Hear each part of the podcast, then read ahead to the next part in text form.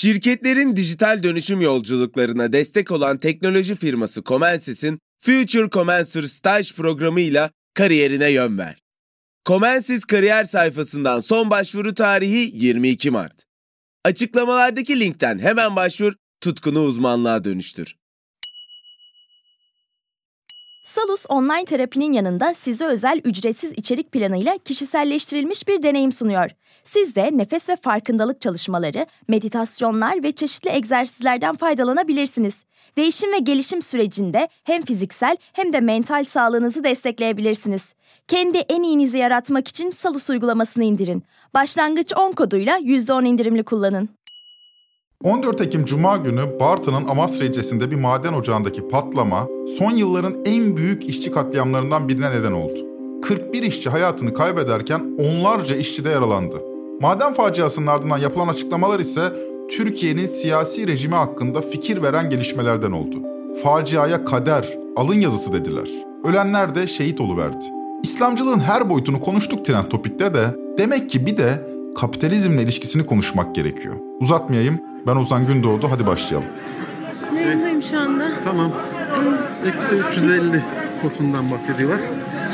Ee, en az 50 kişinin içeride olduğundan bahsedildi. Sağlık durumları hakkında bilgimiz yok. Ulaşılmaya çalışıyor. Evet, bir arkadaşımız çıkarıldı. Sağ salim çıkarıldı bir kişi. İnşallah. kişi çıktı sıcak. Evet. 41 işçinin can verdiği facia 14 Ekim'de saat 18.15'te meydana geldi. Yer Bartın Amasra. Saat 19 sularında yani ana haberlerin yayınlandığı saatlerde neredeyse tüm ülkenin katliamdan haberi olmuştu. İlk resmi açıklama AFAD'dan geldi. Facianın nedeni bir trafo patlamasıydı. AFAD'ın sosyal medya hesabından trafo patlaması şeklinde paylaşım yapılınca tüm televizyon bültenlerinde facianın nedeni trafo olarak duyuruldu. Yani biz bu tür üzücü hadiseleri hep yaşıyoruz, önlemleri konuşuyoruz. Fakat şu bilgiyi de paylaşayım, trafo patlamasından oldu. Normalde hani hep akla ilk grizu patlaması gelir. O biraz daha e, çünkü göçük yok dendi şu ana kadar.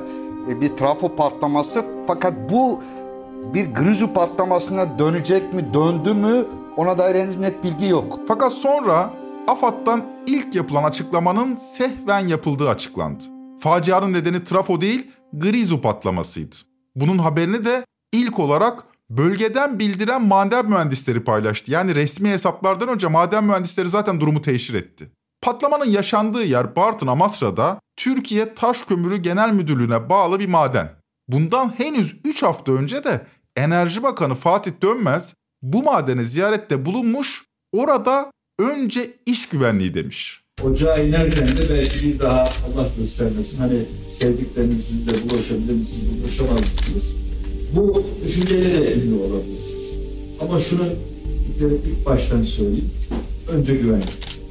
Sizin canınızın güvenliği biz şu tesisin tamamına değişiyor. Onun için de ilk talimatımız yöneticileri atadığımızda genel müdürümüz de burada.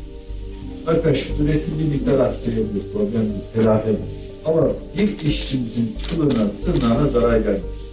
Onu kaldıramayız. Onu telafi de edemeyiz. Bir işçimizin kılına tırnağına zarar gelmesin. Önce iş güvenliği diyordu Enerji Bakanı. Bu nutkun atıldığı maden 3 hafta sonra 41 işçiye mezar oldu. Bu sefer Enerji Bakanı Dönmez yine ve bu sefer mecburiyetten kameralar karşısındaydı. Bakan Dönmez bu seferki konuşmasında gözyaşlarını tutamadı. Tabii bizim için bir üzüntülü taraf da daha 3 hafta önce burada biz Türk İş Başkanımızla birlikteydik bu kardeşlerimizle. Helalleştik. Ama arkasını getiremedik. İnşallah bir daha böyle acıları Rabbim bize yaşatmaz. Hiç yanlış anlaşılmak istemem. Enerji Bakanı Fatih Dönmez'in gerçekten üzüldüğünü düşünüyorum. İnsan 3 hafta önce ziyaret ettiği yerde onlarca işçinin can verdiğini idrak ettiğinde doğası gereği duygulanır, doğası gereği. Fatih Dönmez de insandır ve dolayısıyla duygulanmış. Fakat bu romantizm içimizi bayıyor. Sizi bilmem ama en azından ben bu romantizmden ifrit olmaya başladım. Burayı vurgulamak gerekir. Ateş düştüğü yeri yakıyor.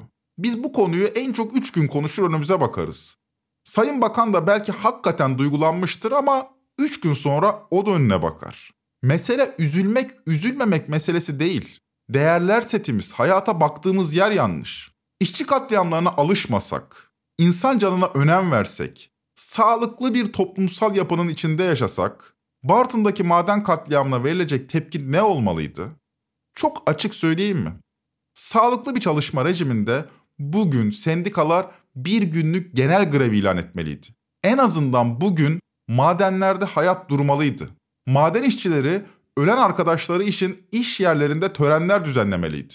Bakın ülkemizde 200 bin yeraltı maden işçisinin olduğu tahmin ediliyor. Tahmin ediliyor diyorum çünkü kaçak madenlerde çalışan binlerce işçi var. Ya daha dün Bartın'da yer altında kaç işçi olduğunu saatlerce tespit edemeyen bir sistemimiz var. Bunca işçi gözleri kulakları Bartın'da olmasına rağmen işbaşı yapmaya devam edecekler. Gözyaşlarını Enerji Bakanı Fatih Dönmez'e emanet ettiler. Dönmez de bir damlasını akıttı 41 işçi için. O yüzden bu romantizme itfrit oluyorum diyorum. Gece boyunca 15 Ekim günü öğlen saatlerine kadar resmi makamlar birbiriyle çelişen onlarca açıklama yaptı ve medyada dezenformasyon yasasından tedirgin olduğu için her açıklamayı vermek durumunda kaldı. Ne bir kriz masası kurulmuştu ne de bu krizin bir sözcüsü vardı. Önüne çıkan açıklama yaptı. Enerji Bakanı, Çalışma Bakanı ve İçişleri Bakanı oradaydı.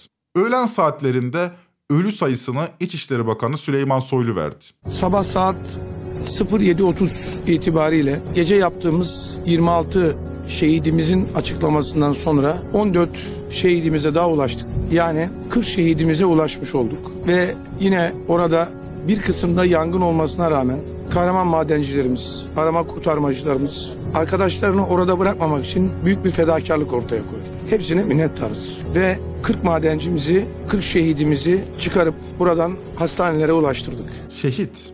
Ölenler şehit oldu. Vatan sağ olsun dememiz bekleniyor belki ama savaşta mıyız, hayırdır diye kimse sormuyor. Biz savaştaysak neden Almanya'da ABD'de aynı savaşta değil diye sorulmuyor. Almanya'da son ölümlü maden kazası 1971 yılında 51 yıl önce yaşanmış. O tarihten bugüne dek Türkiye'de onlarca maden faciası yaşandı. Bir kısmını sayayım size. 1983 Zonguldak Armutçuk faciası 103 ölü. 1990 Amasya faciası 68 ölü. 1992 Kozlu faciası 263 ölü. 1995 Yozgat Sorgun faciası 38 ölü. 2004 Kastamonu Küre faciası 19 ölü. 2009 Bursa Mustafa Kemal Paşa 19 ölü. 2010 Balıkesir, Zonguldak ve Edirne'de yaşanan 3 faciada toplam 50 ölü ve 2014 Soma faciası 301 ölü. Yine 2014 Ermenek faciası 18 ölü. Arada saymadıklarım var. Ölü dedim ama Süleyman Soylu'ya göre şehit demek gerekirdi sanırım. Tabi madenci yakınları da şehitlik mertebesinden teselli buluyor. Ne yapsınlar? Bartın'da bir madencinin ablası Tayyip Erdoğan'a veryansın etmiş. Kardeşim diyor, göz göre göre şehit oldu. Kardeşim demiş 10 gün önce, 15 gün önce burada gaz bıçağı var demiş. Bizi yakında patlatacaklar demiş. Nasıl ihmal oldu? Patlatacaklar bizi burada demiş. 10-15 gün önce söyledi. Kardeşimin içine doğmuş. Kardeşim göz göre göre doğdu. Dedik yapsın? Ölü demek, öldü demek kanına dokunuyor halkımızın. Şehitlik moral veriyor. Kolay unutmamızı sağlıyor. Bunca maden şehidi verirken Almanya'da kaç madenci şehit oldu? Kocaman bir sıfır. O halde biz savaşta mıyız diye sormakta haksız mıyız? Dedik ya şehit mi gazi mi bu lafların neden edildiğini aklı çalışan insana anlatmak zul. Çalışmayana da anlatmak nafile. Ermenek'te göçük altındaki oğlunu bekleyen Tezcan Gökçe'nin feryadı hala kulaklarımızda. Oğlum yüzmeyi bilmez ya suyun içinde ne yaptı? Uyumam kuzum. Bu gece gene ne sabah olacak bakalım. Burada bölüme kısa bir ara verelim. Döndüğümüzde kaldığımız yerden devam edeceğiz. Alanında lider teknoloji şirketi Comensis, mühendislik, tasarım, ürün geliştirme, test mühendisliği ve bulut gibi alanlarda staj yapmak üzere 3. ve 4. sınıf öğrencilerini arıyor. 8 Temmuz'da başlayacak ve 6 hafta sürecek programa Comensis kariyer sayfasından son başvuru tarihi ise 22 Mart. Future Commencer ile akademik bilgilerini uygulamalı deneyimlerle pekiştir, tutkunu uzmanlığa dönüştür. Salus uygulamasında klinik psikologların yanında online görüşme yapabileceğiniz farklı uzmanlar da var. Çocuk gelişim uzmanı, diyetisyen veya fizyoterapist. Bu sayede değişen ihtiyaçlarınıza uygun beslenme, egzersiz ve sağlıklı yaşam rutinleri oluşturabilirsiniz. Salus uygulamasını indirin ve başlangıç 10 koduyla %10 indirimden yararlanın. Detaylar açıklamalarda ve salusmental.com'da. Bu arada ölenleri şehit ilan etme yarışına CHP de katıldı. CHP'nin sosyal medya hesabından yapılan taziye mesajı şöyle. Bartın Amasra'da meydana gelen patlamada yitirdiğimiz maden şehitlerimize Allah'tan rahmet diliyoruz. Acılı ailelerimize ve çalışma arkadaşlarına sabır, yaralı madencilerimize acil şifa diliyoruz. Tüm dualarımız can kaybının artmaması için. Fakat bu mesaj beklenmedik bir tepkiyle de karşılaştı. CHP Genel Başkan Yardımcısı Gökçe Gökçen Twitter hesabından partisinin bu paylaşımına tepki gösterdi. Şöyle diyor Gökçen Hanım. Hayır, maden şehidi diye bir şey yok. Sırf para için insan canını riske atanlarla Sayıştay raporlarında açık açık uyarılmasına rağmen keyfine bakanların sorumluluğunu örtmek için ortaya atılan tabirleri biz kullanamayız. Bu bir cinayettir ve bu cinayetin hesabını elbette soracağız. Bu bir cinayettir diyor Gökçe Gökçen. Dayanağı ise Sayıştay raporu. Ne diyor peki o rapor?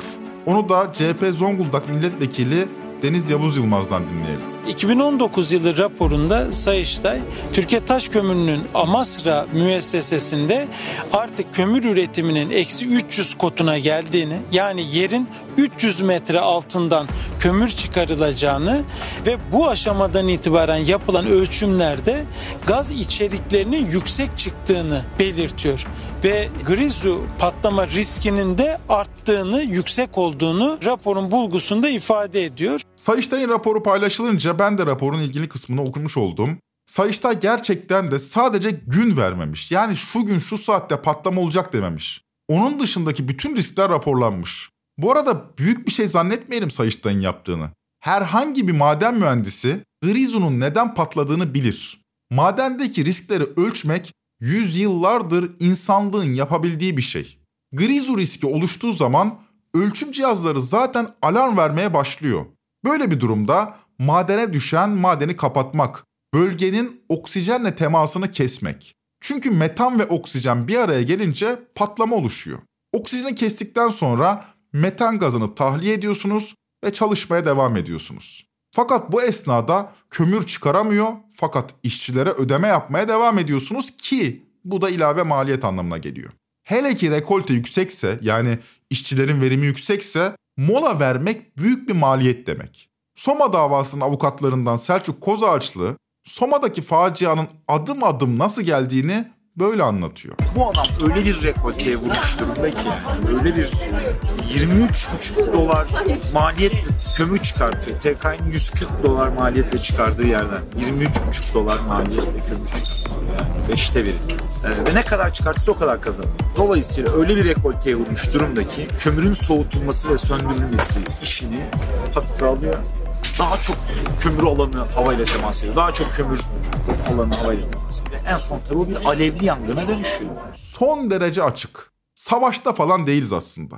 İnsan canına paranızdan daha az değer verdiğinizde ya da kamu otoritesi işçi yerine patrona değer verdiğinde olan işçiye halka oluyor.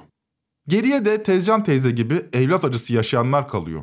Soma davasının bir diğer avukatı Can Atalay da facianın nedenini kar hırsına bağlıyor. Türkiye'de en ucuz, en ucuz maliyet kalemi işçi canı. Bu düzen böyle gitmez. İşçilerin canını hiçe sayarak bu ülkeyi kalkındıramazsınız. Sadece cebinizi dolduruyorsunuz. Bu ülkede kimse ekmeğini kazanırken öldürülmesin diyedir davamız. Sizi unutmadık. Sizi unutmadık. Adalet önünde adil bir şekilde hesap vereceksiniz. Türkiye'de en ucuz maliyet kalemi işçi canıdır diye başladığı konuşmasına adalet önünde hesap vereceksiniz diye bitiriyor avukat Can Atalay. Soma davasının iki avukatını dinlediniz. Neden Soma'yı anlattık? Çünkü Amasra'nın nedenleri Soma'da gizli. Soma'da patron para kazanma hırsıyla üretimi iki buçuk kat arttırmıştı. Hiçbir iş güvenliği kuralına uymadan binlerce madenci çalıştırıyordu. Avukat Can Atalay ve meslektaşları bu katliamın sorumlularının cezalandırılması için mücadele etti. Yargılama sonucunda Yargıtay Dairesi patron Can Gürkan'ın olası kast suçundan yüzlerce yıl hapis cezasına karar verdi. Ama karar aylarca yerel mahkemeye gönderilmedi. Bunun yerine Yargıtay Dairesi'nin 5 üyesinden 3'ü değiştirildi, hep bürokrat kökenli üyeler atandı. Yargıtay'ın 3 yeni üyesi daireden çıkan kararı değiştirdi ve suçu bilinçli taksire çevirip patron Can Gürkan'ı kurtardılar. Peki biraz önce konuşmasını dinlediğiniz Can Atalay'a ne oldu? Gezi davasından tutuklu yargılanıyor. 301 işçinin can verdiği Soma davasında tutuklu sanık kalmadı, 4 yıl yatıp çıktılar. Davanın avukatı ise hapisteki bir yılını doldurmak üzere. Kader tabi bunlar. Bunlar ihmal falan değil, kazadır. Bu işlerin fıtratında bu ölümler var. Nitekim Erdoğan'ın o günkü açıklaması da böyleydi. Arkadaşlar, yani biz bir defa bu tür ocaklarda, kömür ocaklarında, madenlerde bu olanları lütfen buralarda hiç bu tür olaylar olmaz diye yorumlamayalım. Bunlar olağan şeyler. Bakın literatürde iş kazası denilen bir olay var. Bu sadece madenlerde olur diye bir şey yok. Başka işlerde de olur. iş kazası. Burada da olur. Ve bunun yapısında, fıtratında bunlar. İş kazası deyip geçeceksek, ölene neden şehit deriz? Şehit diyeceksek bu katliamlara neden kaza deriz? Helal rızık için ölene şehit dendiği hadislerde varmış. Konumuz bu değil ama derdimi anlıyorsunuz değil mi? Ölen işçilere şehit diyenlerin romantizmindeki kurnazlığı farkındasınız değil mi? İş cinayetlerinde ölenlere şehit diyorsak, İş Sağlığı İş Güvenliği Meclisi'nin verilerine göre bu yılın ilk 9 ayında 1359 şehidimiz var. Hepsi helal rızık için öldüler. 82'si 16 yaşın altında. Ama bu açıklamalı durduracak tek bir şey var. Grev, grev, grev. Ama hangi sendikayla? 200 bin maden işçisi olduğu tahmin ediliyor demiştim. Bunların sadece %19'u yani 39 bini sendikalı. O sendikaların da durumu ortada. Bırakın bir genel grevi, madenlerde böyle bir facianın ardından bir günlük yaz ilan edemiyor işçi sınıfı. Yanlış anlaşılmasın bu işçi sınıfının günahı değil elbette. Kader kader diyenler, kaderin üstünde kader var diyenler o kaderi kendi elleriyle çizmekteler. Gelin Temmuz 2017'ye gidelim. Erdoğan'a kulak verelim. Olağanüstü hali biz iş dünyamız daha rahat çalışsın diye yapıyoruz. Soruyorum. İş dünyasında herhangi bir sıkıntınız, bir aksamanız var mı? Biz göreve geldiğimizde 15 sene önce Türkiye'de olağanüstü hal vardı. Ama bütün fabrikalar hep grev tehdidi altındaydı. Hatırlayın o günleri. Ama şimdi böyle bir şey var mı? Tam aksine. Şimdi grev tehdidi olan yere biz o halden istifadeyle anında müdahale ediyoruz. Diyoruz ki hayır. Burada greve müsaade etmiyoruz çünkü iş dünyamızı sarsamazsınız. E bunun için kullanıyoruz biz o hali. Erdoğan o hali grevleri yasaklamak için kullana dursun. Uluslararası Sendikalar Konfederasyonu yani kısa adıyla İTUK raporları içler acısı. İTUK her yıl işçiler için yaşanması en zor 10 ülkeyi derliyor. 2022 raporundaki en kötü 10 ülkeyi sizlere okuyayım. Belarus, Brezilya, Kolombiya, Mısır, Myanmar, Filipinler, Eswatini, Guatemala ve Türkiye. Ne alaka sendika diyeniniz olabilir. İzah edeyim. İşçi örgütlü olursa grizu riskine rağmen onu madene sokamazsınız. Riski gören mühendis bunu işçiyle paylaşır. Sendika temsilcisi madenciyi toplar ve çıkıyoruz der. Maden terk edilir. Fakat işçi örgütsüzse, sendikasızsa mühendis durumu patronla paylaşır ve işçinin kaderi patronun iki dudağına hapsolur. İşçi durumdan habersizdir. Sonuç ise facia oluyor. Enerji Bakanı da gözyaşı döküyor. Çok üzüldü. Haklıdır üzülmekte. Hadi diyelim işçi sendikasız. Adalet sistemi de çalışmıyor. Cezasızlık diye bir sorun var. Dediğimiz gibi Soma davasında tutuklu sanık kalmadı. Ya bu devletin iş müfettişleri yok mu? Bu madenler denetlenmiyor mu? Türkiye'nin de 2014'te imzaladığı İLO Sözleşmesi'ne göre sanayileşmekte olan ülkelerde her 15 bin çalışana bir iş müfettişi düşmesi gerekiyor. Fakat Türkiye'de her 31 bin çalışana bir müfettiş düşüyor. Bizden iki kat daha fazla işi çalıştıran Almanya'da ise her 10 bin çalışana bir iş müfettişi düşüyor. Yani mesele bir anlayış meselesi arkadaşlar. Ya işçiden, emekçiden yana tavır alacağız ya da bu şehit kader edebiyatı bitmeyecek. Edebiyat diyorum kusura bakmayın ama hakikaten edebiyat bu. Bartın'da yaşanan faciadan sonra kader edebiyatı devam etti. Erdoğan facianın ardından Diyarbakır gezisini iptal etti ve Bartın'a gitti. Tabii değerli arkadaşlar birileri bununla dalgasını geçebilir ama önemli değil. Biz kader planına inanmış insanlarız. Kader planına da inandığımız için bunun ne dünü ne bugünü ne yarını hiçbir zaman ne yapmayacaktır? Olmayacaktır. Bunlar her zaman olacaktır. Bunu da bilmemiz lazım. Ne kolay değil mi? Dinle, diyanetle siyaset yapmak, kitleleri yönetmek ne kolay. Sağcılık ne kolay. Milliyetçilik, İslamcılık ne kolay. Hiç hesap vermiyorsunuz. Kader deyip geçebiliyorsunuz. Alın yazısı işte. Yapacak bir şey yok diyorsunuz. Geçiyorsunuz. Ve milyonlar da size hak veriyor. İşin acı tarafı da bu. Üç gün konuşuluyor ve unutuluyor. Bitirelim artık. Trend Topi'yi Podbi Medya ile beraber hazırlıyoruz. Bir sonraki bölüme kadar hayata değer katan tek şeyin emek olduğu bilinciyle kalın. Hoşçakalın.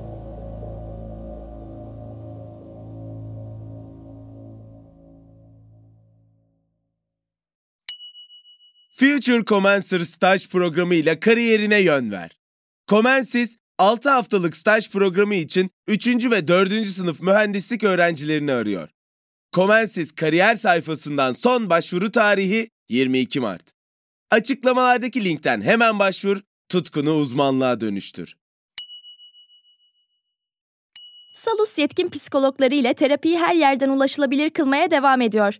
Yaşam tarzı değişiklikleri, adaptasyon sorunları, yalnızlıkla başa çıkma gibi konularda online terapi desteği için Salus uygulamasını indirin. Başlangıç 10 koduyla %10 indirimli kullanın.